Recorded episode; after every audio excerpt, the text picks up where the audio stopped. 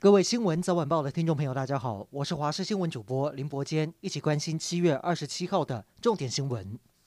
我国代表队在东京奥运的第一面金牌在今天入袋，由举重女神郭婞淳挑战女子五十九公斤级，最后是以抓举一百零三公斤、挺举一百三十三公斤，总和两百三十六公斤的成绩拿下金牌，同时也创下三项奥运纪录。而颁奖典礼上，台湾国旗歌也在会场响起。郭婞淳当场红了眼眶，因为他不止替台湾夺金，这一面奥运金牌也完整了郭婞淳在举重生涯上最重要的一块拼图。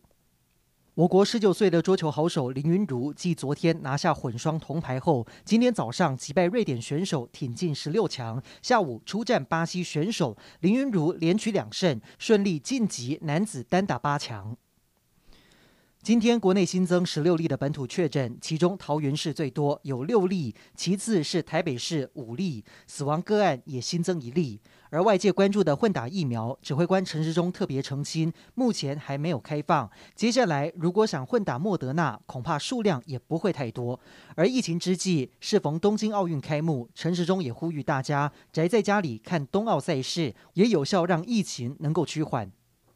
台湾力拼疫苗覆盖率，目前第一覆盖率已经超过百分之二十七，而且持续往上冲。在今天下午，台湾自购的五十八万剂 AZ 疫苗已经运抵台湾。目前国内采购的 AZ 疫苗加起来已经有一百八十八万五千剂。除了这批之外，民进党立委王定宇爆料，月底前还会有百万剂的疫苗来台湾。但是对于这项消息，指挥官陈时中目前还没有证实。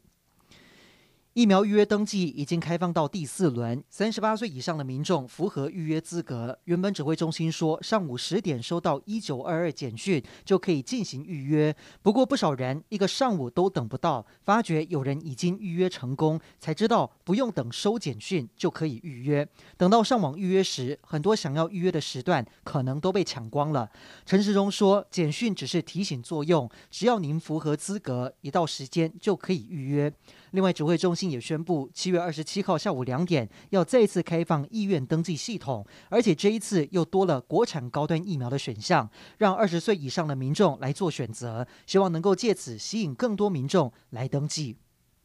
国造的塔江军舰交舰仪式受到疫情影响，一延再延，终于在降为二级警戒之后，今天上午在苏澳的龙德造船厂举行，由国防部长邱国正亲自主持。未来塔江军舰将编列在海军一三一舰队进行战术测评。以上就是这一节的新闻内容，感谢您的收听，我们再会。